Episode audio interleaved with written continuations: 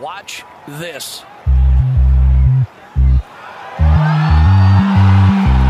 No way!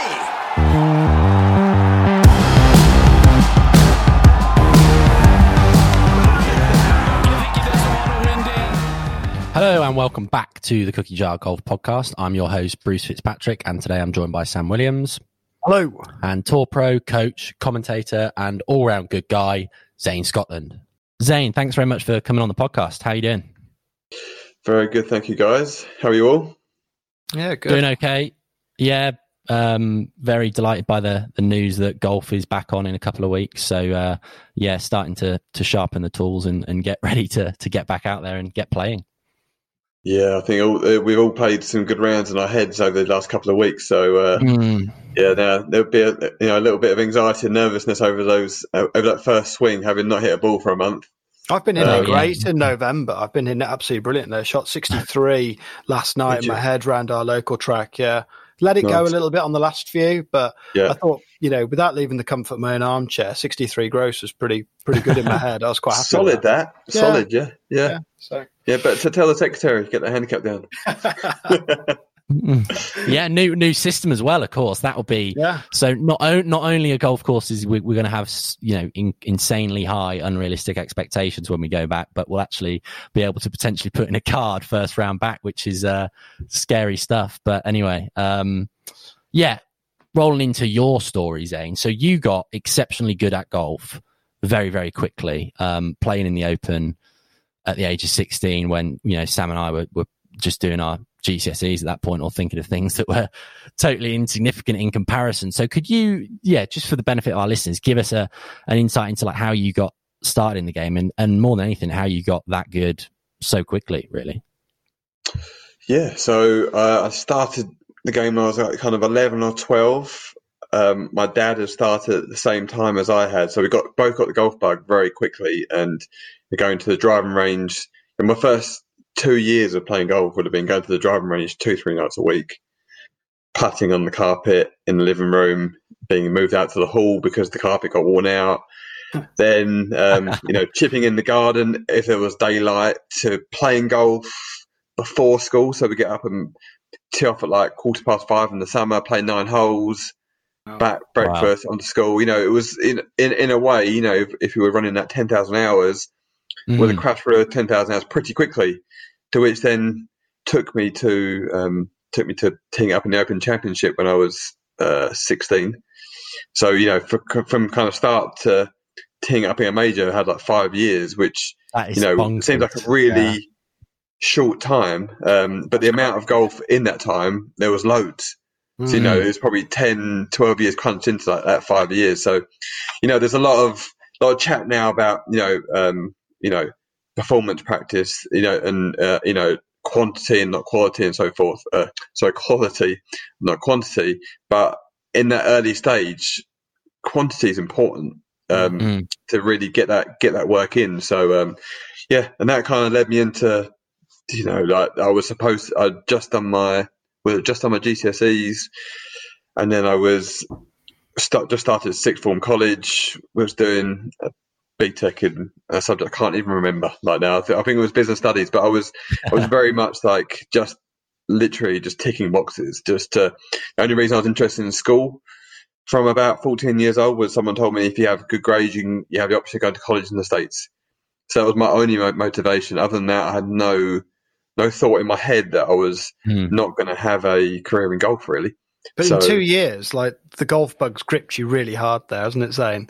Where did that come from? Like, is it just you? Just because it was with your father a lot, wasn't it, playing golf? So was that was that just enjoying spending time with your dad and playing a lot of golf, or were you just were you just hooked by the game itself from the start? Um, initially, it started by trying to spend time with my dad because I used to play football. He would come and watch uh, my Saturday team, Sunday team. Then all of a sudden, he wouldn't come to the Saturday because he would play golf. And then all of a sudden, he was then playing golf Saturday and Sunday. Then my sister or my mum was taking me to football. So initially, it was like I just want to hang with my dad. So you know, I would go and caddy for him. So I gave up football on a Saturday because that team wasn't quite as good. I, you know, I can go and knock about my dad on a Saturday. Mm. And then and then you know, I hit. I remember my first golf shot. And from that moment, I was like, I was hooked and I was in. And Mm. then it just fit me perfect as a, as a person because I've not been an ov- overly was never an overly sociable person. I've always found football really frustrating because I've never never struggled to have drive in the sport that I've chosen. Uh, I, but I found it really difficult to deal with someone else not putting 110% in something that I wanted to do.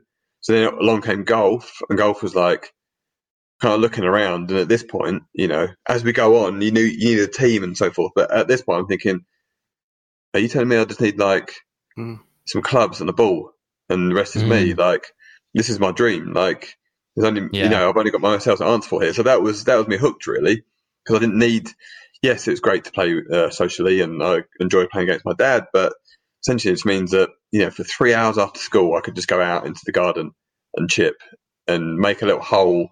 You know, make my own little hole on the slope, and you know, chip down to Mm. the end, and then putt or whatever it was. And um, yeah, and golf, golf really ticked that box for me. You know, it's just didn't have to wait for anybody else to go and do it, which is which is great. You know, if you're going to go and play football, there's only so many times you can kick that ball at the wall for it to come back. You know, that that Mm, was yeah. that was my life doing that. And all of a sudden, had golf, which was golf. Just you know, gives you so many opportunities in so many different areas and so varied. Um, yeah, it's it's kind of never ending, isn't it? Um, and when you look at that now, I mean, with the benefit of hindsight, you being like a you know really well respected coach who coaches a lot of top players yourself, and uh, and having gone through you know the process of not only playing in the Open but going and having a successful European Tour career. When you look back at that sort of fourteen year old you, do you look at the way you were kind of like playing and practicing and just think, wow, like although I was actually just doing it for the kind of intrinsic joy that I was getting out of the game, I was actually going about it in a pretty like effective manner from like a sort of performance standpoint as well. And and when you kind of got into, I guess, a little bit more coaching with county sides and maybe a bit of one on one stuff, um, did that just sort of really kind of allow you to to hit the higher levels of the game pretty quickly? Yeah, I mean, I was probably quite fortunate in that the environment that I played and practiced in and trained in really from when I was young was very good. My club, my golf club had a lot, had a good junior section, Hmm. of which uh, I think 11, 11 of our generation went on to play professional golf or be professional golfers. Whether um, I think uh, three of us played on the main tour, others played mini tours, and a couple, uh, you know, become PGA professionals. So that you know, but I know that wasn't. I mean, there was probably a little bit of design. You know, my my dad Hmm. dad tried to get me into a good club with plenty of juniors, but to be honest with you, we tried to get into all the clubs, and everyone said no because I was too young. You had to be That's fourteen. crazy. To be, yeah, That's you had to be mad. fourteen years old um, you had to be 14 years old to join the golf club. And um, the club I was playing at was a municipal club, which was like about 45 minutes away down in Kent. And they, they just didn't have a rule about juniors, didn't have a junior section, so I was I was able to play. But all the local clubs, uh, we wrote letters, and they all just said no, it wasn't old enough. And then my, the one club that I did um, did end up joining, uh, the junior organizer, his son had played on the tour, and you know you get called in for the meeting, and you know you're an 11 year old kid, and you have to wear suit and tie uh, to go for a, an interview, you know, with these three old geezers, and um, and they asked me a few questions, and I was, you know, I can't remember what the questions were, but I just remember him saying to me, saying, saying uh, if anyone asks you, tell them you're 14, and I was 11, so I'm like, yeah, right. So that that you know that was that was it. If he hadn't been there, you know, I would have been out in the wilderness as, as such, really, and for a couple Mm. more years, which is mental when you think about it now. And Yeah. then I guess, you know, kind of by luck, I was kind of decent anyway. So then I was always competing with like kids which, which were essentially probably a bit older than I was. And so because golf takes over your life, like you just find a way to compete. Um, and everyone was very good. And, you know, get, we got down to single figures and there was plenty of tournaments. We had lots of matches against other clubs. So we got to experience different courses as well. So I think quite early on, between the age of say 12 and 15, I was quite rounded really. I played on all different types of courses. Um, I played in junior opens. I, I had someone to com- compete against if need be. You know, uh, of a Mm. weekend, summer holidays were just like you know going at each other um, on the putting green, chipping comps, one club challenges. You know, it was just everything and all those things. In when you look back, you go, yeah, that was being be, being able to go out for a, a one or three club challenge for five holes in the evening stands me in really good stead because I'm I'm now a good shot maker.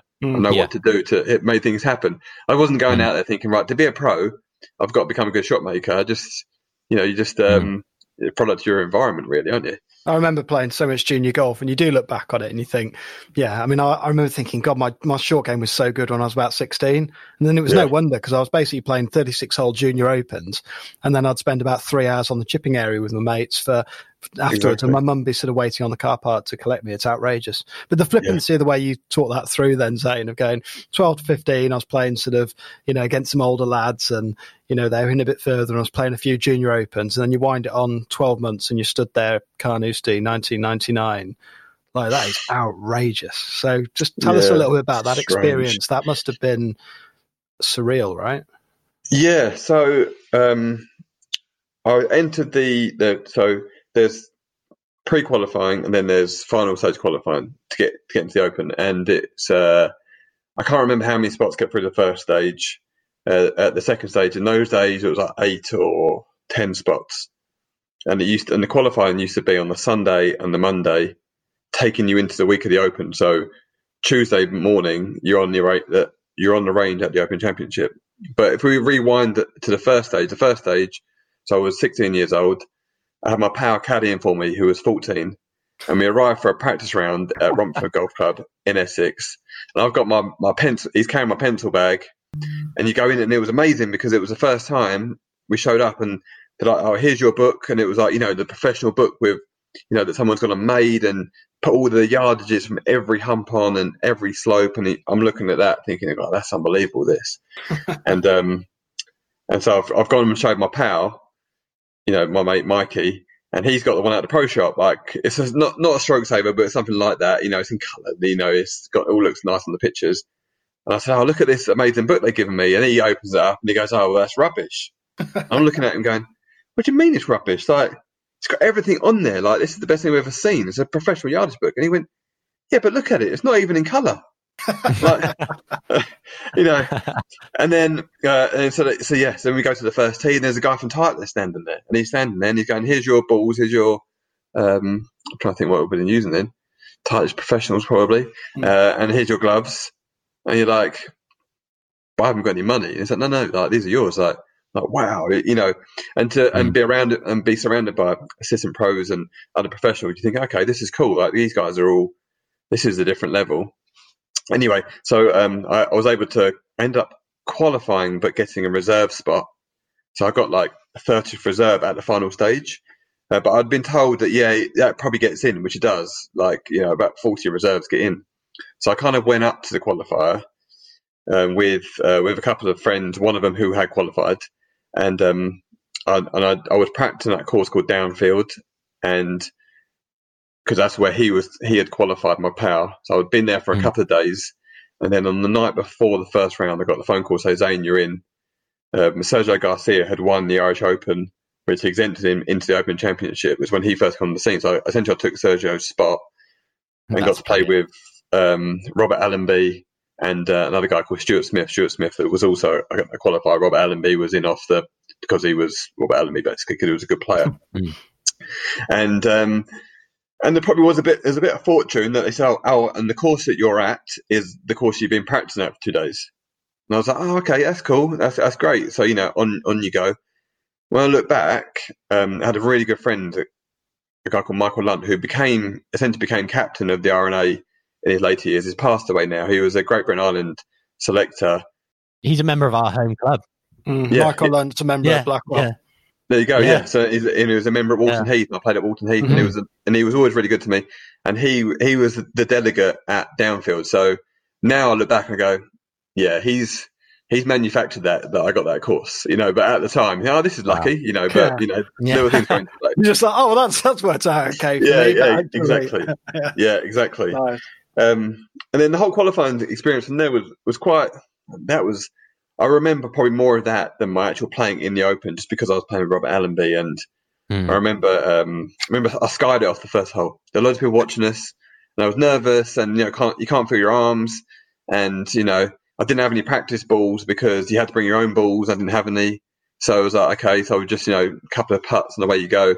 Skied it off the first, made a par, got round to about this, and then on the like the fourth hole, he got cross at me and had a go at me because I'd walked on his through line, and I'm like, what's a through line? Look at my dad like, what's a through line? Never heard of that thing. You know what I mean? I'm a kid, but you know, he's, he's, he's a big time tour player. But luckily I was young enough to be just be like, you know, you're used to people telling you off when Yeah. you're that age. So Yeah. you're like, yeah, whatever. Yeah. Didn't didn't bother me at all.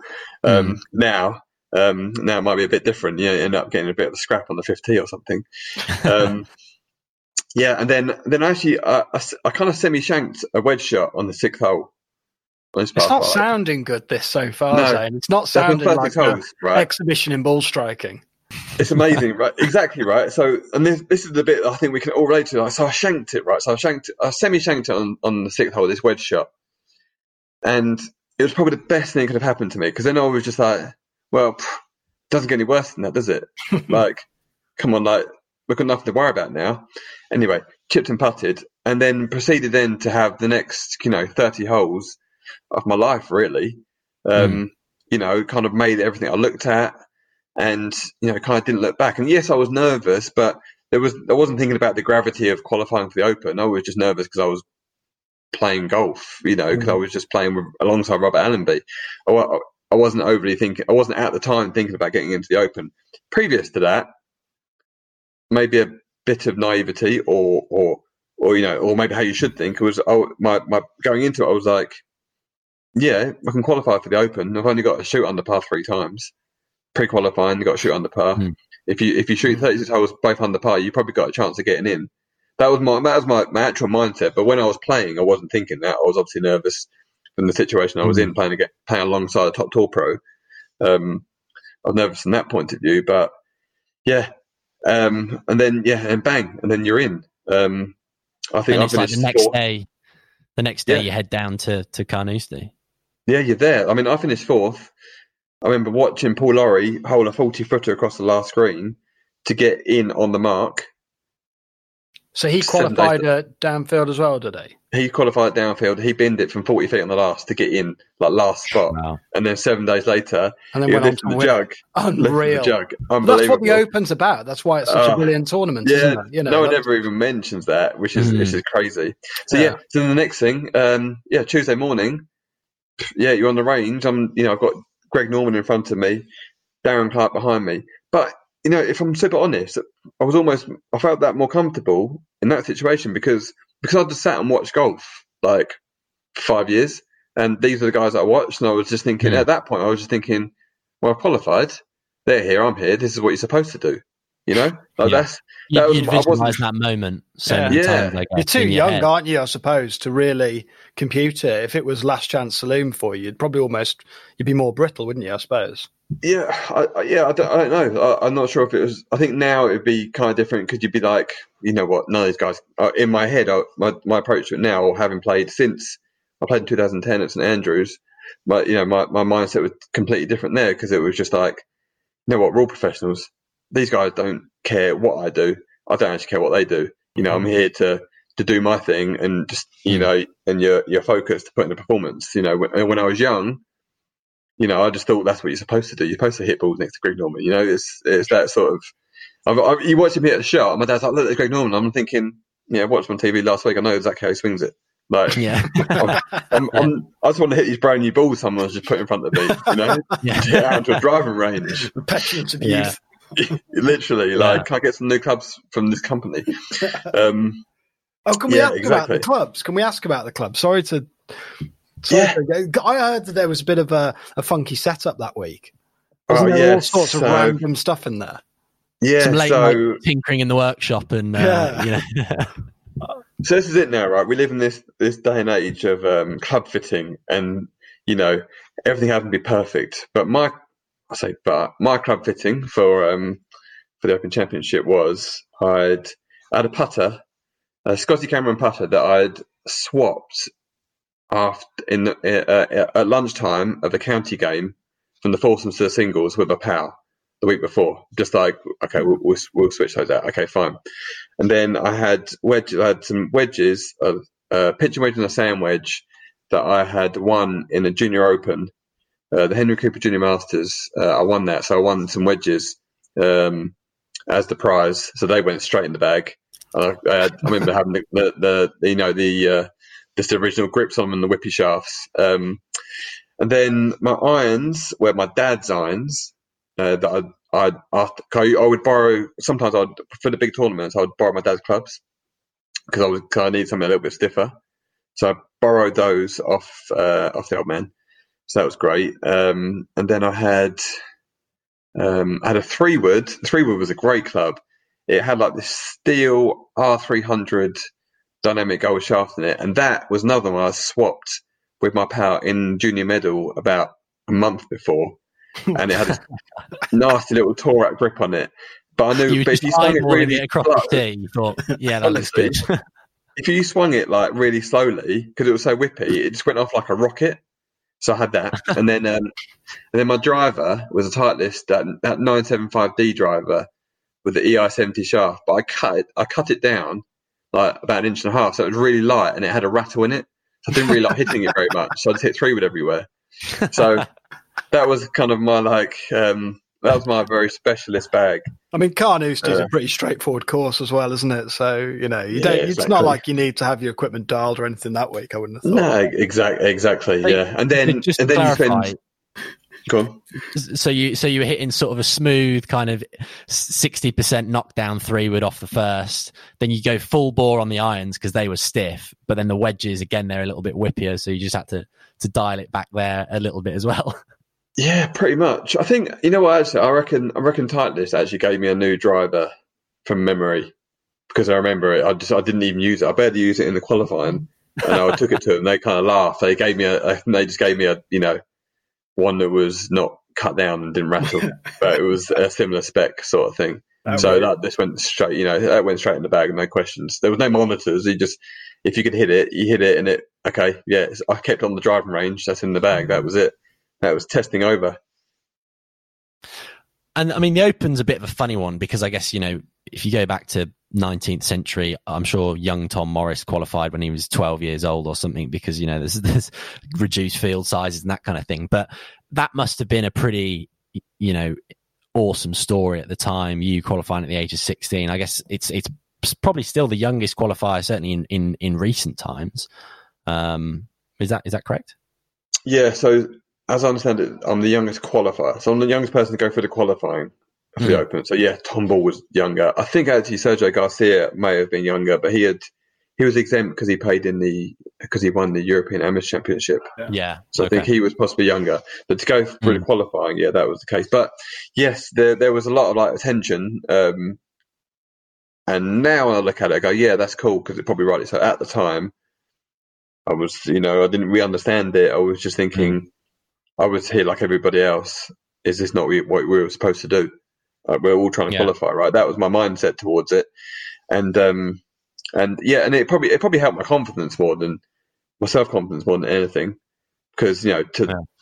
to that point I was you know being relatively shy, you know, just getting on doing my own thing, and then all of a sudden you know having to do interviews, having a camera in your in your face, and and so forth. But you know, kind of shielded by family during that experience of the week, Mm.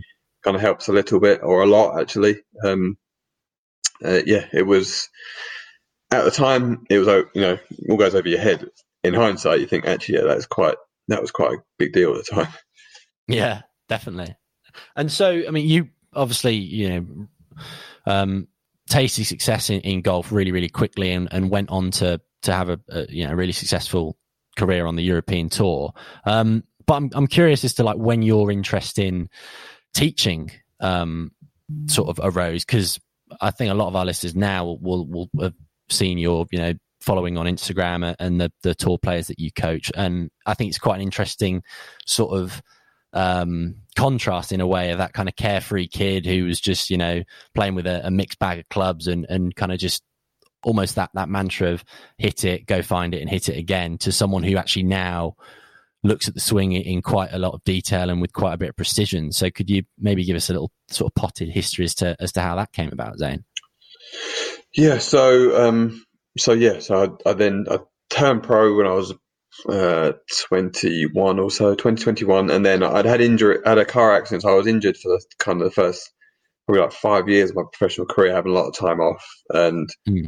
and, and back to full. So I was playing a little bit, but not full time. And then I then I got fit and got my tour card quite quickly. So I got I pre-qualified for the French Open, and then was able to get enough do well enough there to get into the Deutsche Bank the following week, and then was able to then get a couple more invites off the back of some good performances, which end up I end up getting my card off of about six starts, um, which was which was really cool. Which got me a full full exempt status for the next year. Mm. The next year I started out and I was I was playing okay, but not not amazing, not great. I had I went into that winter and I played a fade that first year. I had a, a small fade. Um, I had a, I had a golf lesson from John Jacobs. I had a coach, I had a coach at the time, and John Jacobs came to open one of his facilities, and um, and part of the opening was a clinic, and he he um, uh, I was there hitting balls, and he was going to give me a small lesson. There were a few, you know, probably 15, 20 people there at this opening, and um, I was I was hooking it. I was like kind of getting stuck underneath it, hitting like you know heavy sort of draws sort of thing. I couldn't fade it. And he said, "What do you want to do?" I said, "I want to fade it." And so he, he couldn't really see very well. So he said, "You, you got to des- describe to me what the ball was doing." He was sat on his seat, and I'd hit the shot, and it would like it would draw. So then he said, "Okay, what I want you to do, I want you to put the club back and to the right." I was like, "Okay, yeah, at the at address." And I want you to swing inside and then hit a fade. So you have to swing over it, clear your left hip, and hit a fade. And I did that a few times. But now hit a normal shot, and I just ripped it like dead straight. And um, and that's what, and that was my feel for a whole season. And I took that feel, and um, and I was, I think I was top five in the greens and reg that year, and that was the year that I got my card. That that's that winter. So I'd very much become a fader in like one season. Then that winter, the coach I was with was like, "Oh, we've got to get you drawing it." You know, and probably a bit of naivety. Now it would be completely different. At the time, I was like, Mm. this guy coach, already coaches tour players and winners. I'm just going to do what he said.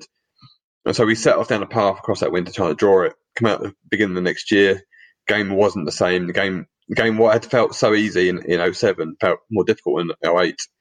And I'd made a couple of cuts, but I just wasn't, it wasn't flowing the same. And then that just set me down a road of just hitting loads of balls and trying to find trying to find it in the dirt as such, trying to Mm. find the recipe I had from the previous year, but it had gone, and um, and I ended up fracturing my wrist in that process.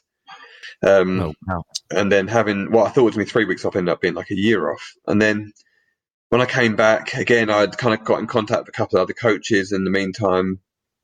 Um, you know, nothing kind of sat. I went over to Germany and visited, visited a coach there, but you know, distant, and he was a real off the wall character. You needed to like kind of live everything he spoke about, really. And I wasn't in that place, you know, I mean, to, to go ahead and Mm. do that. And then, and then I, um, then I got in touch with, or was put in touch with a guy called Matt Belsham, who uh, who was very close with uh, Mac O'Grady, and they had. I did a bit of work with Matt.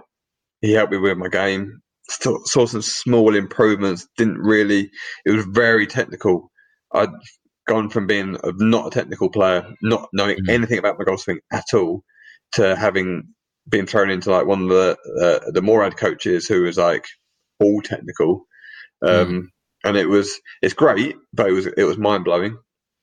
And then I, I, I got to go on one of the Morad golf schools, um, which Matt comes over and you spend three days, morning till night, writing notes.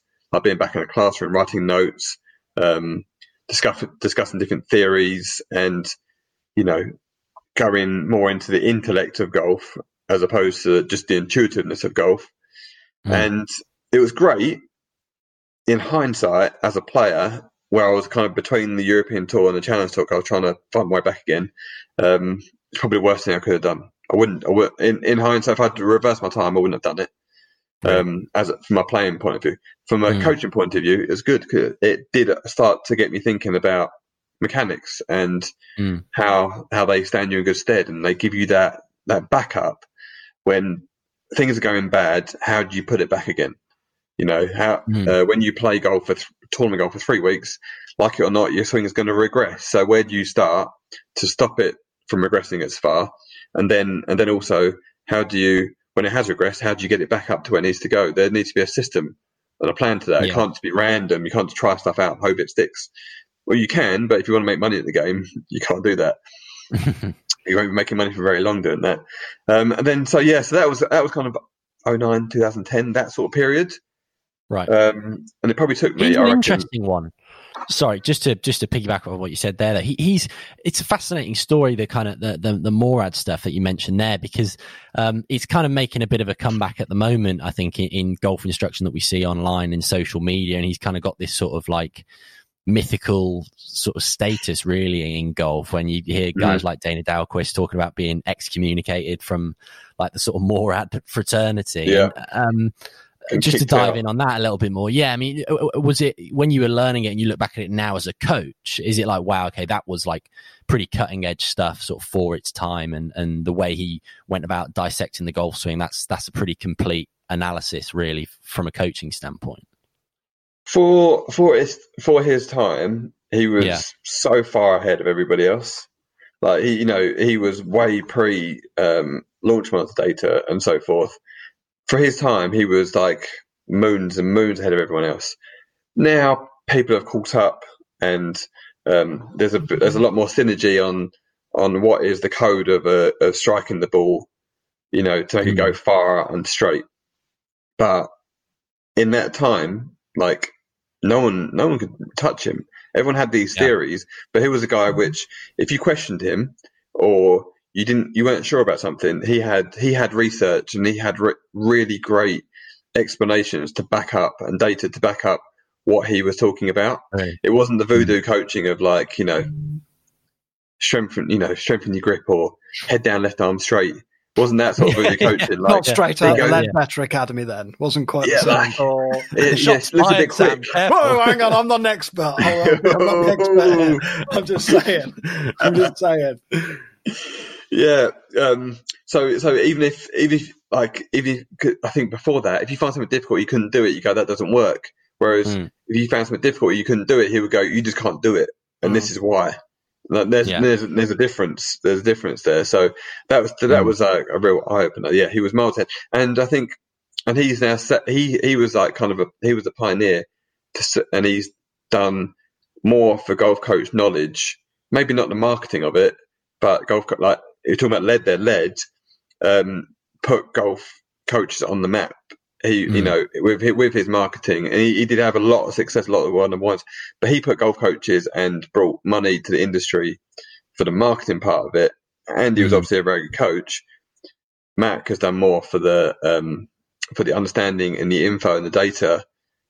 You know, he's he's that version of that. You know, but wouldn't say he's a master marketeer.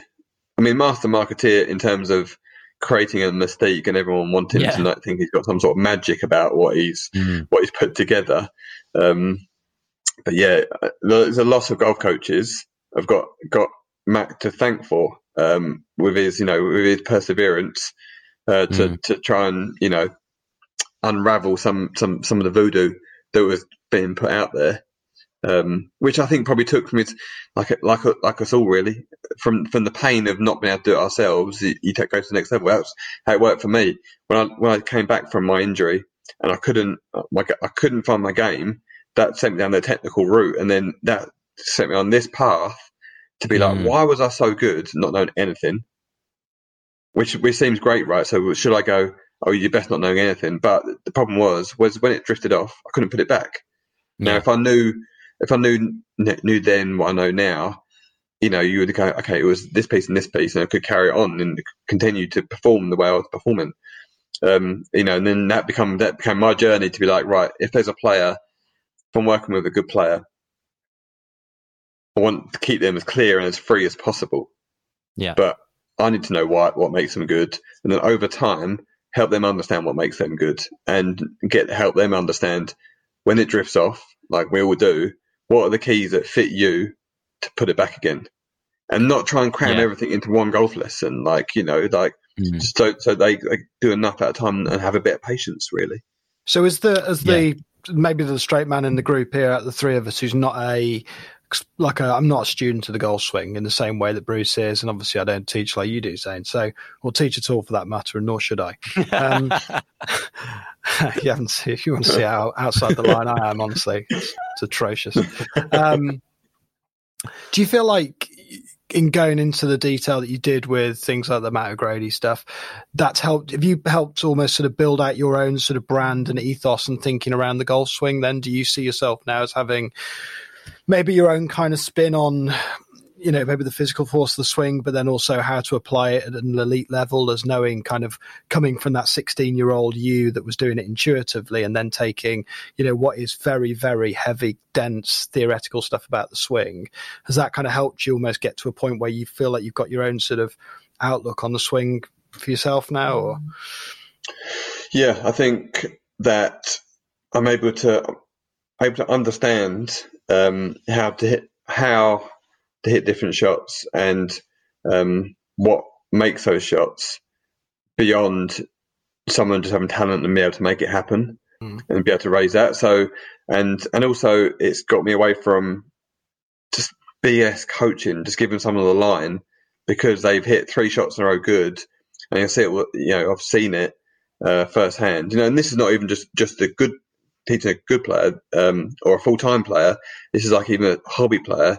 I've got you know friends that go get lessons at places, and I'm thinking, game hasn't changed, but they just paid they paid for a guy to tell them mm. that was a good shot. Yeah, that that was different, and it wasn't. The intention might have been different, but the goal was exactly the same. So, what the the the Mac O'Grady um, start, and then and then being around, you know, I've spent quite a bit of time with, like, say, like Claude Harmon, who's completely, very much, a, um, you know, their their ethos is much more man management. You know, I've, mm. I've been in Leadbetter programs in the past. Uh, Scott Cranfield, who was not a technical coach at all, he he was the basis of my coaching. I guess I put I put I try and put all those together, and I just don't. I'm more than happy to say to somebody I don't know about that part, but mm. I'll tell you what I do know. I don't like to not not BS. Yeah, and I, you know, I kind of see it as my my it's my job to take the burden to go and find out. If I don't know, I'll go and find out for you, rather than the player having taken that burden. Because I had that, I as a player took on the burden of trying to work it all out, and it didn't work out for me. And mm. and there's a couple of things. It's not enjoyable because that's not why I got into golf. Got into golf to, to compete and play. And all of a sudden, all now energy is now somewhere else. Um, and so and then the next part is is trying to find a system to like you know the systems all around us. So we're trying to find a system to mm. to get getting better or maintaining your um maintaining your performance. So you know that and that's i think method as a word get, gets thrown around. Like do you have a method? Like methods it does sound a little bit one track. System is a bit different because that's, that's a, yeah. you can take in a bit more you can you can adapt your system to fit somebody. You have a system of, of, of how you get somewhere. Like how do you start a session? So like when I, I give a lesson, like like um, uh, Bruce would have seen, like you know you're gonna spend the first 10, 12 balls working out the ball flight and be honest with yourself, find out where that is. Then spend the next section going, okay, why is that happening? Then the next section is going to be, okay, so how can I change that? What the drills are going to do? These are the drills, and then the last part of the session is implementing those drills and getting that ball to to change. And then the very and then the closer to it really is going to be, okay, what am I going to do going forward? What are my expectations? Like to make a swing change, we would love to say that you can make a swing change in a session with somebody. You can get them. You can get somebody to make a different move, it could look different in a picture to where it, where it started.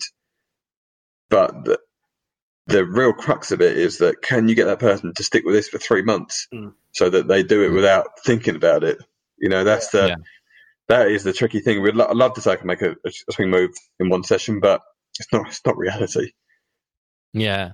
No, I mean, so much of what you say there, I mean, definitely resonates with me as the pod sort of resident tinkerer and, and someone who experiments with it. I mean, I think I, you make a good point there about how the stuff that you were learning, you know, with the, the Mac O'Grady stuff and delving into the maybe the you call the sort of science of delivery or the science of the golf swing can be really helpful uh, to a coach, but it can be quite debilitating at times for a player. And I think that the one counter I'd say to that, I think, is in my own personal game, at least, when I've gotten the most off track, looking back, is when I've thought like I thought I knew a lot about the golf swing, and actually it was based on sort of kind of unfounded um, beliefs that turned out to be pretty kind of one dimensional, or as you say, you know, sort of swing feel for the day, just throw something at it, mm. and maybe it works for a week or a month, but then actually you kind of have to go back to the drawing board and sort of scratch your head, and it, it's it's actually pretty crushing, I think, for your morale when you're not actually sure entirely what it is Mm. that you need to improve in your swing. But when you go and see someone like Mac, I guess, and you're able to like look at it objectively and say, well, I know this information's like correct. I know it's like right. That trust in a way, if you can stick with it and, and kind of get a team around you that you can kind of stick with, that that can kind of liberate you to then go on and maybe kind of get back to the sort of intuitive 16 year old kid who who's carefree and can can trust what they're working on um if that makes Yeah. sense Yeah, it does make sense. I mean, I know from from my own point of view, like, I still I still like to play. Um, I've had a Mm. kind of a bad back for the last kind of four years, and I'm trying to get it better. 'cause I still like I'm still like to compete a little bit going forward. You know, I don't I don't want to be a full time player um, Mm. in the very in the very near near future. I would like I like to play because I enjoy playing golf. If I then start to shoot um, 63s like Sam did during lockdown Mm. all the time, every round. I Well, would like, self you know, belief is the key to that saying. You've just got to really believe believe in your own ability. um, you know, if that if that if that took me back to some sort of playing big tournament, then fantastic, right? But I'm I'm not sitting here thinking my my world is about uh, playing golf. But the the coach Zane and the golfer Zane are two completely different people. I, I've tried to coach myself, and I just tinker like the next person. And if I'm Mm. left to my own devices for two hours of like, I'm just going to hit some balls and see what happens. I will I'll battle hard to go against the, the going down like the, the the narrative of trying about eight different trying something for, for ten shots, then hit three bad shots, go no, it's not that, and then go down the next bit, and then Yeah. and then I, I know this and I know that, as opposed to getting one of someone I trust, have a look and go look, what do you see? Let's be objective here. It's this, this, and this, and I'll do Yeah. it now. Like I, I go to practice today, and I've done a little bit of work with um with, with a pal of mine and also with a, a 3D specialist. And I just look across, back across some of the notes and I go, right, I've got those three things to get onto. And it's really difficult Mm. because when you don't hit a very good shot, you think, oh, it didn't work. But getting that mindset of going, no, these are my three things. Keep working on it. Because we, we, Yeah. we can all just we can all just whack it on YouTube or Instagram or Yeah, something yeah. Hmm. and find something new to work on. You There's know, just there's so this much crap and- out there, isn't there? There's just so much shit online that's just and it's all conflicting, right? But, uh, there's- yeah. There's, there's, there's so much there is there is so much crap, but there's also much, so much good stuff. Hmm. But how it's relevant to you?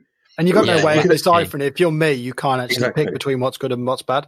How, how do your Exactly. players, like you're working with people like Todd Clements, right? So you talked there about the player Zane and the coach Zane are two very different people. I guess that's got challenges on either side of the fence, hasn't it? Both for you trying to help those guys and then those guys trying to get help from you. That must be quite hard to pick between. Yeah, I mean, from my point of view, it's, for me, it's, the only difficulty for me is when I go play to snap out of like, my coach head and go into playing head. So the playing head, so uh, Justin Parsons, who's a who's a, a Northern Irish guy, used to work at the Harmon in Dubai. He now works at Sea Island, and he works with quite a few PGA Tour players. And he was on the bag for Louis Oosthuizen this week, and he was saying that um, he was kind of saying that he was amazed at how little information, little technical information, is relevant to a player when uh, during playing playing time, and that's me. Like so, with all the with all these like technical things in my head that I actually, actually you know, all, ratified. And it's, it's actually it's all good info, but what at what time is it relevant? Mm. You know, how do you how do you even uh, how do you put it in? How long is it going to take to happen? Like it's difficult for me to snap out of it and go, you know what? Um, I'm just going to be a player today, which, ha- which actually Mm. means giving up all this all this knowledge that I have. That's actually no good to me at all. That's just going to make me shoot three over. And I think I'm that's trying to shoot where, four under. I think that's where it's good, isn't it? It's the realization of the maybe the mental side of the game and the you know the mechanics of the golf swing. And we've had um, a guy called Gio Valiante on the pod before, who's a mental mental coach and has worked with some of the world's best. And he We talks call a them lot. psychologists, don't we, Sam? Did I call him a psychiatrist? no, men- you said you said mental coach. But yeah, I think that's a fair it's fair. term. No, it's fair. It's fair. It wasn't saying he's a mental coach. He's a he's a It could be mentally. It could be a mentally good coach as well. look, let's not try and bring bring each other down on this pod. Um, but he talks a lot about staying free and you know playing sort of flow state golf and kind of unshackling yourself from conscious thought and just being in the zone, just like we all were when you when you're young and you're playing great golf. And I think there's a lot to be said for that. The the other thing I wanted to ask about Zane was probably some of the stuff things like TrackMan and some of the stats out there, how much for you as a coach has that shifted the way that you can coach, that you can teach the game versus, you know, 20 years ago? Do you still rely a lot on sight and looking at a player's ability and kind of just, just looking at the mechanics of the swing? Or do you find, has that moved coaching on significantly now, kind of the availability of the data? Yeah, uh, it's moved coaching on significantly, but I think the, the first part is is that what we chatted about earlier, got rid of all the bullshit. So you can't you can't fudge things anymore. Yeah. You need to like if you if there's something you got to be able to back it up. Otherwise, don't say it because if you go on Yeah. Twitter, you'll get rinsed. So that's the that's the first Yeah. part, which is which is great. Um, Mm. uh, the understanding of how to hit shots is so much better. Like um, so how to hit a draw or a fade or something like that. Like the difference now, like we're we're seeing good golfers and good young golfers come out. It's because like we actually know what what we actually know the um, the formula to to to play good golf now. Like we know have we have the formula to how to hit it far. Like like Mm. as as we all know now. Like let's talk about speed and distance. Um, to, to to play on tour, you know, we, we pretty much know that we we're getting to the point where it's like, yeah, going forward, you know, you're gonna have to swing at like 114 miles per hour Mm. um, on a on a you know on a on a radar on a radar technology, which then equates to like um, 119 on a on a camera. So like for, so for instance, like so um, to to detail like on a GCQuad, which is camera based, and that measures clubhead speed differently to say TrackMan, which is radar based, because the GCQuad is measuring uh, the clubhead speed at point of impact, whereas because the TrackMan's behind the ball, it's it's uh, me- measuring the club at post impact uh, after the collision. So then, so then, if someone says you got to swing at 114 miles per hour, we're now at a point where we're saying, well, swing at, swing at 114 miles per hour on which machine? Because if you do it on the quad, Yeah. basically, if, if you do it on if you do it on the quad, Mm. you're not going to make it, and if you do it on the TrackMan, you are going to make it. But Yeah. that's like the, all these figures we like working out now, which is which is great, you know. Um, Mm. but you know how do we it's to actually do really well you've got to blend that with the with just like with the bit of like the good old like i'm just going to see it and do it so um at a, at a tournament i would i probably i wouldn't really use um a radar real or like data too much club data um and it would be more on the eye on the sound on the on the on the strike that the feel um strike and the feel that the player is producing um, you, and and then and and then ball data numbers, but I wouldn't necessarily get too much into like exact club data because you need to give them a feel to something they can actually do. If I, if you just said, somebody, oh, um, and they've had a bad day and they're not driving it very well, um, yeah, just feel like you get your pressure your pressure trace going more, you know, at, at 16 degrees between, towards your little little toe on your left foot earlier between P4 and P uh, 4.7. It's not easy to implement that. No, you can't stand the I first think tee and do that. it's very hard to But- implement but that. you- yeah. Yeah, uh, uh, it sounds like you've tried. It doesn't work, does it? Yeah, It's yeah. the stuff Bruce chucks me mid round when he's under the pump. So Yeah. just Yeah. start Yeah, commenting when I- on my I'm- divots. The divots need to be more shallow, Sam. Just kind of rotate through P5. That's what you need to do.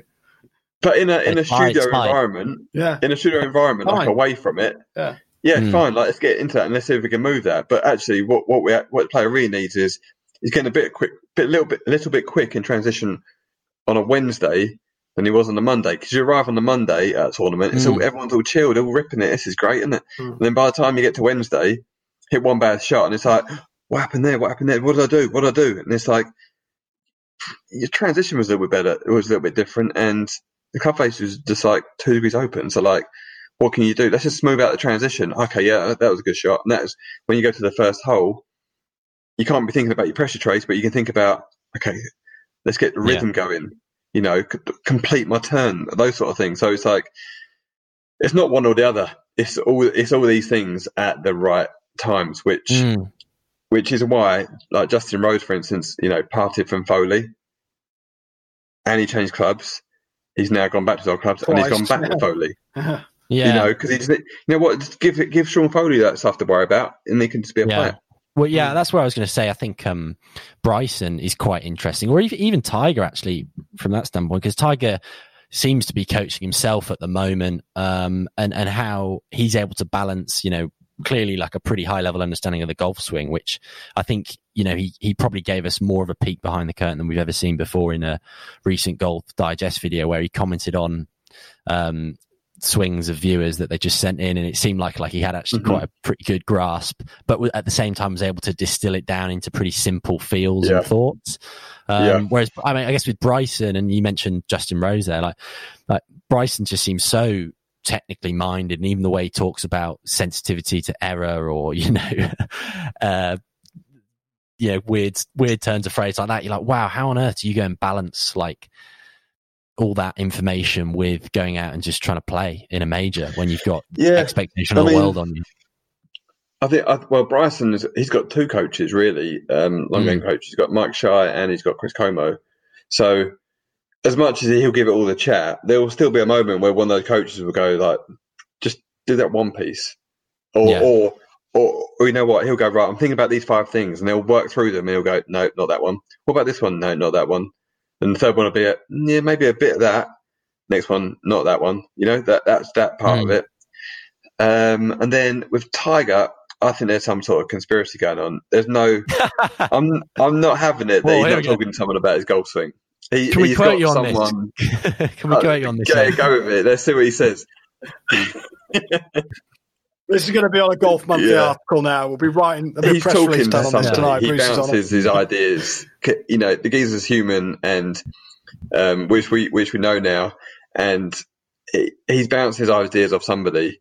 But I think that, I mean, the thing for like it all, like trying to put trying to put someone into like they have one coach or they just do this. You see, it's, it changes so much, doesn't it? Like uh, Brooks Koepka, he'll use Claude Harmon and Pete Cowan. Like Mm. They just probably just bring two different, you know, knowing Pete, Pete's very technical. He's wants Yeah. he's very straight talking, bang, you know, you just got to do this, you know, and, and if it's rubbish, he'll tell you that, that and he will probably use swear words, you know, that's what that's how he rolls. and you got Yeah. and Claude will like, you know, Claude will be, you know, be with you and be on your side and be, you know, and Mm. and be a bit more of an arm round and you know and Yeah. like let's Yeah, let's do this and you know that part of it which also has its Oh, that that equal in him being number one you know like it's all that together Well, Claude, Claude coached Dustin, didn't he, to Masters win last week? Wasn't it, Well, well, no, that's an interesting point you both raised there, though. Is and I'd be good to get your thoughts on this. Saying it seems like there is maybe more in the way of like joint ventures in in coaching now than there was previously. So you mentioned there like a bit of Pete Cowan and a bit of Claude Harmon for Koepka, and I know DJ he's worked with Claude Harmon, but also Allen Terrell, who I think was his college coach or his, his junior Mhm. coach. Um, how how do you see that as? Because I guess in the past maybe the conventional wisdom is it's like you need one coach maybe you can have a separate short game coach or a separate putting coach, but you know, you can only have one. But as we're seeing more and more top players like Bryson and um, Koepka and DJ who are, who are maybe having, you know, multiple input on the long game as well. I mean, do you think that's, that can work like long term? It's, it's feasible. Yeah I've, like, like with all these things like they have their, their, their certain pitfalls and dangers Mm. but I think the I think the way well, well first of all I think that the the um, things that we want to work on and the the data is going to be the same. Yeah. So the, you maybe getting the way that someone's take on it on how to change the data, may, and their their route to get there is different.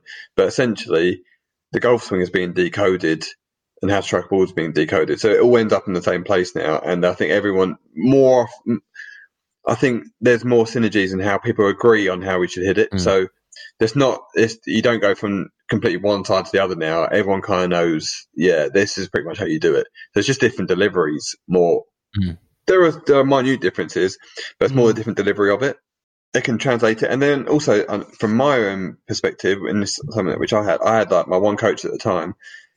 Um, when I had my tour card, it didn't work out for me. Like in in in retrospect, yes, I would. You would. Why would you not employ a specialist in terms of for putting, like you said, for Mm. short game, for your for your. Why, why would like tennis has been here for ages, where you have a technical coach and you have a game coach, because because the fact of the matter is like that. I, I, I don't I, like for instance I don't um I have a decent understanding of like I'm get I'm, I'm trying to learn more about 3D and different types of data and you know forces and so forth. I'm trying to learn that. Mm. there's always specialists doing it. Now I'm more than happy to take one of my players. Say hey Todd for instance.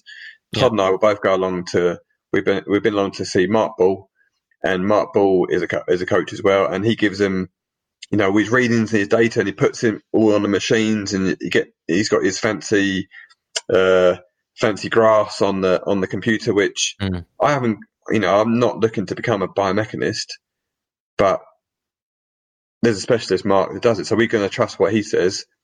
He's getting that info, and then it's then my job to make it playable for Todd Yeah. take an understanding and go like, all, that, all those graphs, all this, that, and the other. Just make sure you just do that bit, and then the rest. and He'll go, okay, it's fine. So you know, and it's that ego that co- that is in the coaching world. It is still there, and I've, that is one that is one part about becoming a coach, which I've, I've been. I don't know if it's good or bad, or been disappointed by. Um, is that there was there's been a lot of there, there was a lot of egos in golf we've had to deal with. As you go now, as I've gone on, um, the better the coach, the less ego. Uh, that's what I sort as a general comment. I've had more. There's I, can, I could probably think of there's one coach, one top coach who I think he seems to seems to have like a big ego and very touchy about anything if you if you question him on something.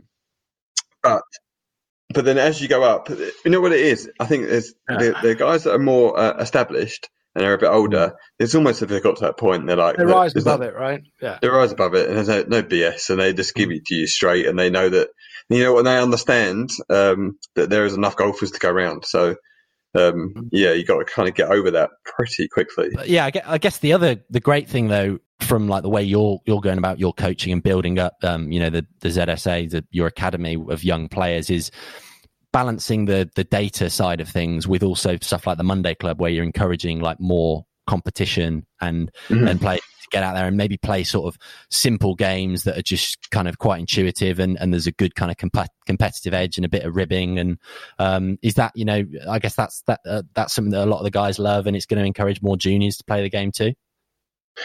Yeah, I mean that's that is born out of uh, my upbringing to the game because because you know because the game has gone so technical, so data driven, Mm. and everyone's got you know their their opinions and different ways of doing things. And the bit that's forgotten about is we're playing a game to to compete and to perform under pressure, and that is sometimes the last thing that people would think about now. If you if you go online and you look at golf and social media, like the actual performing part of it is almost like the last thing someone even talks about. It's all well and Yeah. good knowing all the ins and outs of how to swing and what how you should deliver the club and you should do this, this, and this, and make this move and that move. But you know what? Some people can just do it, and they, and someone can do it on call. And it's a bit like watching all these PGA Tour events, like these majors. They're not the same as they're great, they're fantastic, I love watching them. But the reason the reason that Tiger's so good is that he's been able to deal with the big crowds and the Yeah. pressure, pressure situation and the you know the, the the cameras and people in his face, and he's able to be able to step up and beat people and just do it time after time. There, there, there's a reason why some fantastic golfers have crumbled down the stretch the first couple of times and then and then and then found their way. It's because it's because they were dealing with a pressure. That's that's what it mm. was. I think if you put all the PGA Tour players into into into an event, into a, a Friday swindle at one of the fancy clubs in Florida, you get different winners all the time. Like just Yeah. it's just the way it goes. But if you put them all on the Sunday the Masters last group, massive crowds, or US Open, there's that's when the good players all rise out up and out of that Yeah. um, yeah, that cap, that caption of players. So, yeah, trying like the Monday club is born out of that. Like, yeah, that's because you know I, you see players which you look at on camera and you go, this guy rips it, and you look at his data and he's like, he's swinging at 700 miles per hour and he's hitting draws on call, and yeah, this guy's great. And then you go, boom, right, okay, these are the challenges today. Uh, we're gonna do we're gonna do this, but do it on Insta Live, or we're gonna, or this is the comp, and Talia had just gone through and she'd just done this, and that that same person, so so it crumbles right, and so it doesn't doesn't work out, which is great because it's exactly what you want to find out, because then you can Yeah. start to work out why has he crumbled, what is it, and then you're able to help that part of it because it's all well and good standing on the range being able to rip it, but then why is it why is this person not transferring it, and then you can Hmm. find that out, and then you go well when you do this when you when you do your pre-shot routine, how does it work? Well, I think about the bit this bit of my swing I'm working on. Then I go over it, make sure I'm set up right, and I think about that, make sure I get that right. okay, the first thing you should do in your pre-shot routine is see exactly what shot you're trying to hit. There's an order mm. to it. Like that's the first thing you do, because then everything else you do again goes towards making that happen. Don't do that on your last look up at the target. You know that's, but that's that's something that you can't necessarily see in a golf lesson watching someone just bash six signs out. You need to put them under a bit of pressure, uh, and in and the other part of it is fun. It's you know Yeah. someone gets a bit of buzz off of um, off of doing well. Someone you know someone throws their club down, give them a bit of banter and dig them out about it. Don't do it again. You know it's um, someone gets bragging rights. It's it is good fun. It makes you step up to the plate. I think that's. I think it's good to put. I mean, you need competition. I find it. You know, prob- probably that's where, like, you know, talking to, to me and Bruce, and probably me and Bruce slightly different in so much as I don't get as much enjoyment from just beating balls on a range, as and you can, Mhm. Bruce, you can get a bit more satisfaction, perhaps, can't you? By just no, you can by just working on the heuristics of the swing and whatnot. Um, I mean, we talked at the start of the pod, saying kind of mindful of your time and drawing to an end, but we, we started the pod talking about you as a junior, and you obviously got a huge amount out of the game. Mhm. Where you're at now in your career, do you still have the same love for the game? You still really enjoy playing? You still have that same burning passion? Yeah, I mean, I love, um I, I, I love playing the game. Um, I love everything about it, but essentially, I still love playing it. I still, I would still have a shower. I will still be in the shower in the mornings, thinking about a shot or something I'm trying to do, and still practice my right arm movement, thinking if I could just get that right. You know what I mean? I will still do that, like to this to this day. It's still that. That's how much it means to me. You know, I, I still think if I if if I didn't get paid for it, um, if I didn't get paid for it, if it wasn't my job, my career, would I get up in the morning and go want to go and play golf? Like 110. percent I would. I would want to go and do that, and Yeah. I think it's something that, it yeah, it, it's great to. It's you know I, I like I like to be competitive. Um, I've you know made money from playing golf, but essentially I would do it whether there was no one around or whether I was getting paid to do it or not. I would still Mhm. want to go and play, and there's something that it helped me when I was a youngster. Um, you know, I, I didn't go to a private school anything like that, and you know went to. So my my friend didn't have that. Um, maybe didn't have that passion in a hobby or something that I I had, um, and my group of friends, they what that they ended up would go. Their weekend would be going into going into Croydon or or you know just filling time basically, which you, we all know if you're not occupied by something, you end up getting in trouble or doing something you shouldn't do. Um, but for me, it was great because I just had golf to go to. You Mm. know, like my pals would say to me, "What are you doing during the holidays?" or "Do you want to come? You know, do you want to come into town on a Saturday morning or afternoon?" I would I look at them like, "What are you talking about? It's daylight. There's golf to play." You know, we hit, we hit um, balls. yeah. yeah, yeah, you- you're mad, aren't you? And you know, and also from a from my parents' point of view, it was like now being a being a dad, I realised it's the best childcare ever. Like get dropped off at half eight in the morning in a place where you're pretty safe. You're taught to not be a wrong'un, and you. You know, you get your fiver for your bowl of chips and your, your couple of cans of Coke during the day, and that's it. And you're there, and it will get dark at say half eight, nine, and you're gutted. you've got to go home, only to be back there the following morning. Um, Mm. You know, and it is actually like it's, it's from a junior point of view, it's actually a relatively cheap pastime. It's crazy Um, cheap, yeah. it's Because it's so cheap- cra- heavily subsidised as well for kids. It's so heavily subsidised. A gym membership is not very much. Um, the the one and it's you know all this chat of golf being elitist and that sort of stuff. That's nonsense. It's not elitist. Mm. It, you know, it it's actually it's actually it's it's elitist and it's you know very working class. You know, depend. Mm. You can there's a club out there that you can pick that suits you. If Yeah. you want to, if you want to go to a club where you have to dress a certain way and everyone else dresses a certain way, you can choose that club.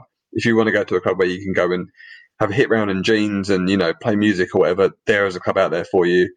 As a you know, as a youngster and as a junior, it's actually a super cheap pastime. If you know, if you can find if if you can find the right place, I think for that, there, I think making golf a bit more accessible is the big that is that is the big thing that could be changed right now, and that for me is going to come from the governing bodies. I think they don't do enough. Um, like I'm happy to to spout it and say that's the case because I you know I've kind of I've lived the good side of it and what it's done for me. Um, you know, I've, and not to get too deep, but you know I've had people that I grew up with, that I went to school with, um, you know, there was that are not with us anymore. You know, because they, you know, they went down a down a road which wasn't, you know, took them into a bad place. Mm. I didn't have to go down that way because I've got got to go and play golf. Like, for instance, like drugs was never issued, never an issue to me because I was at the golf course. Like that was that, Yeah. and that. Then I had a focus on something I wanted to do, and it put me in, you know, in a good place, and I got to meet some really nice and good people. You know, so it took me away from a lot of troubles that I probably probably could have found. I, w- I would never know, you know, happily I would never know that now, you know, and I know that as a, you know, as a as a father, I would happily have uh, uh, my son Roman go into um, go into golf because I know that you know it's a good place to be. Like it, it is, you it think- is literally life changing in that respect. Why do you think that is, though, Zane? Because, like you say, we're all products of junior golf. And we know how good it is, and then we know that golf suffers with its image and bring in, you know, people from all backgrounds and from all from all walks of life into into the game. Like, why is that? Why do we? Why is it still not right, even though it's such a great game and it's so cheap? And, and it, you know, like you say, at, at a club level for juniors. Well, I think we've made progress in, in some sense. Would you? Would that be fair? Would that be fair to say? Like as you were saying there, saying you can find you can. There's a, probably a broader range of clubs on offer now than there were when you know when you were talking about growing up and not being able to join a club until the age of 14 in your local area in the kind of you know sort of suit and tie get up you had to go through when you're 11 years Yeah. old. I mean, do you think that aspect at least has gotten better? Yeah, it's it's definitely it's improved. It's all there. It just needs to like it, it needs a push now. Um, like it needs to be accessible for everybody, and it is still it is still catered. It is essentially majority still catered for like the middle-aged white guy, right? Yeah. Which have every right to golf, but they have the, the same amount of right to golf as lady golfers, as junior golfers, as you know, black uh, black golfers, as Asian golfers. You know, all these everyone has has the same right to golf in that respect. Mm. It's just it is still just set up just for that demographic, which is I'm not saying that, that that's a bad thing. It just needs to be you need to be able to understand that people have different views or come from different cultures, and that's that's okay. Like the whole dress thing for me is, is a massive. Like I don't understand. Um, understand that in in some instances, there's going to be some clubs that you got to dress a certain way, but I mean, even at my, um, I was practicing recently. I was I was hitting balls. I had my hat on backwards. Sometimes I wear it backwards. I was on I was on a practice ground. I wasn't playing a tournament. I was pl- had my hat on backwards, and uh, and the guy comes up. Oh, can you turn your hat round? I'm like, it's not even the club rule, but and I'm thinking, oh well, I'm about to get into I'm about to get into an argument with this geezer about how I'm wearing my hat. Mm. Like we're in a pandemic, and I'm wearing a fuss about do I wear it forwards or backwards? You know, Yeah, or whatever. And it's it, it's it's mental, and I'm thinking, well, I'm like, I'm thinking, I, I feel a bit. Uh, he's walked off. I've ended up like not want to have an argument with the geezer. So you know, I want to be respectful. We've got to be respectful of Mm. the rules. But I'm thinking, is that a rule? Is it not a rule? I don't know. So I'm not going to do it. As I've turned out, as I found out since, it's not even a rule. And Yeah. um, but then I'm thinking, what? I want to go now. Like, do I want to practice? Like, okay, I'm, so I'm kind of dealing with it, going, okay, whatever, forget that geezer. But Yeah. I'm, you know, I'm a, I'm a 38 year old professional golfer who's been playing golf for 25 years. Had I been, had I been like a 14 year old lad, Mm. uh, yeah, 14 year old black kid who's gone up to the golf club, he's the only black kid there, thinking, okay, this is new. And then get some guy comes up and tells you to turn your hat round, never play golf again. Never going to go, are you? No. Nah, it's, uh, I'm like, what's, what's, what's the issue? What's the issue there? You know? Yeah, I mean, we had a, a we've you know recently um, did a tour to Scotland, and and it's yeah, it's interesting on that point because like, however trivial this sounds, uh, um, it, again, it's another example of of something that just like isn't a great experience. When we rocked up to to one course in Scotland, um, and you know we were making pretty good time on our round but for people to come up and say you got to play quickly like you you know you're playing too slowly. And in the end like we played a, a, a 18 holes in three hours and it's like well, that's fine but like if you're already we're on hole three and you're already like having a go at us for like pace of play and we've made like really good time or whatever Yeah. it's just it's just things like that. I think as you say we're all okay with it because we've we've played the golf that we've played the game for long enough but as a junior golfer, like if that was your first experience, was someone having a go about you for the way you're dressing or I don't know, you know, how long you take. There's, it just Mm. seems the, the thing that golf's really struggling with is like some competing views on like how it should be played. And as you say, I think like one of the strengths of the game is is that it can cater for different audiences. People who want to be a member at a traditional club where you can only play in two balls and you've got to play a sort of two hour fifty round and you've got to have lunch in a jacket and tie, and that's fine. Um, but you, you've also got to have clubs where you can wear hoodies and backwards caps and jeans and, and, Mm. you know, allow people to take over four hours or whatever to, to play a game and, and have fun with their mates on the weekend. It's, I think that's, that's the issue, isn't it? The clubs, the clubs are there. I just think the governing bodies are Yeah. just not doing enough. Like, Yeah. I- it amazes me that the PGA don't more don't do more than they do. They got loads of um, kind of budding and trainee assistants coming through.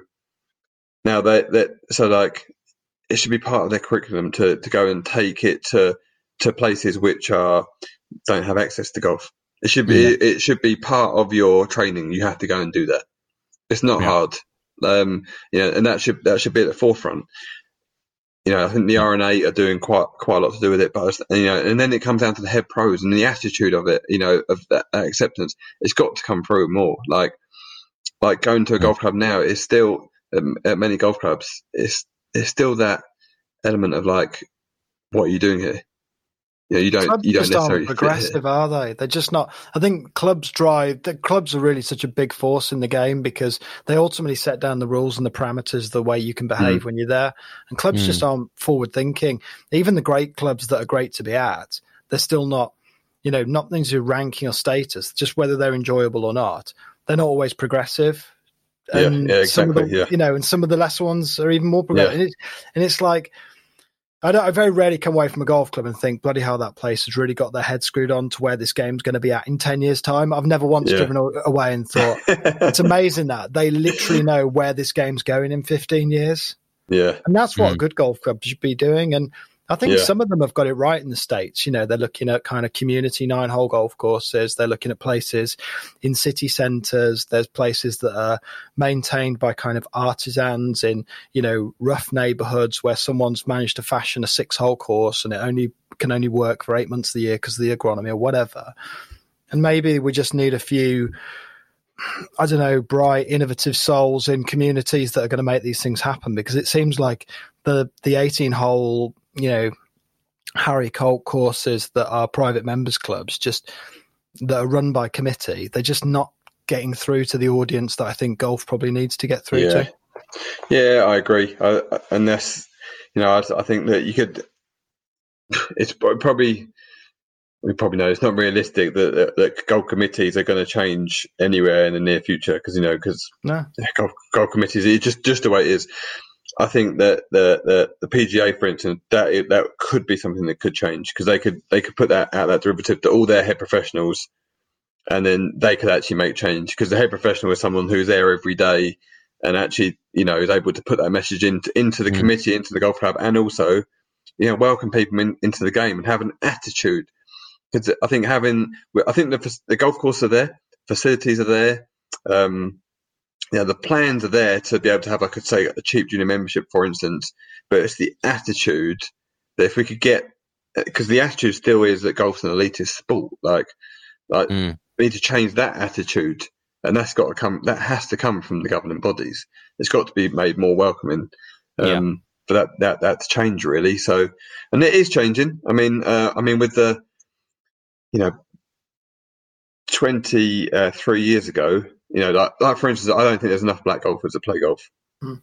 Especially, and then as you go up to the tours, there's not enough. And at any level, I think. 23 years ago, um, it was the same conversation. Um, but then Tiger Woods came on the scene, and it was like, there we go. He's good. We've got a black guy. He's top of the world. Right, we're, we're finished. Now, 23 years on, it's like, we're still running off the back of him. you know, Mm. it's a wait for him. Like, there should more needs to happen. And obviously, it's an attitude. All the facilities are there. It's great. You know, there's loads of courses in the UK, all different price ranges. You know, if you want to spend loads of money, like more money, you can more as much money to buy a house, you can go and do it and get looked after a certain way. If you want to spend a tiny bit of money and do it like this, you can go and do it. You can find it. So we just got if we can change the attitude towards it, make people realise, you know what, it's fine. If this if this is what you want to do, this is where you go. Then um, then it can change, but it's got to be the attitude. And you're saying Yeah. specifically, you're saying that you know in the UK, PGA coaches, as their whether it's through their accreditation or whether it's just part of their ongoing franchise, they should essentially be you know kind of part of their contract is that they provide you know either heavily subsidised or free lessons to you know people who want to join and begin the game. You know, Yeah, I mean, with, with a view to doing it in communities where you know participation's pretty low, perhaps. Hundred and ten percent. Like that, I, I'm sure they're trying to do something, and that's, that there are small details that why why they Mm. do and don't do it in certain areas. I just think it's like the general attitude of it. I think um, if it could just be more welcoming, a bit happier, a bit more fun, uh, that would that would really, really, really help. And it, I, but it's got to come. It's got to come from up there. I think you know we we, we us three can sit here and say it's all a great idea, but we're only going to reach a, a minute, uh, you know, a minute amount of people, aren't we? We need needs Yeah. to come from. I don't know. We have this about half a dozen guys. listeners to this podcast. You usually get half a dozen a week, so um, Tell you what, we it's don't pretty strong PGA. listener numbers. Can- no, exactly. We, we We've can got do this. and they're bloody heavy hitting listeners we've got as well. We've got an influential and fairly sticky listener base. So Exactly. On that note. um, yeah. On that note, um, well, and and just to to round it off, I think one tiny little positive that maybe has come out of this pandemic is that it seems that golf participation is up, probably because you know it's one of the few sports that can be played safely or has some kind of social distancing in, built in. But as you say, Zane, like it, it yeah, there are definitely some some steps we can take, and um, certainly the governing bodies can take, I think, to uh, to to move things on. But um, yeah, thanks for being so generous with your time. Um, it's Mm. been fantastic having you on and, and covering such a huge range of subjects. Um, so yeah, look forward to to catching up again soon, hopefully. I really enjoyed it, guys. Really enjoyed it. It's been really good to chat. This.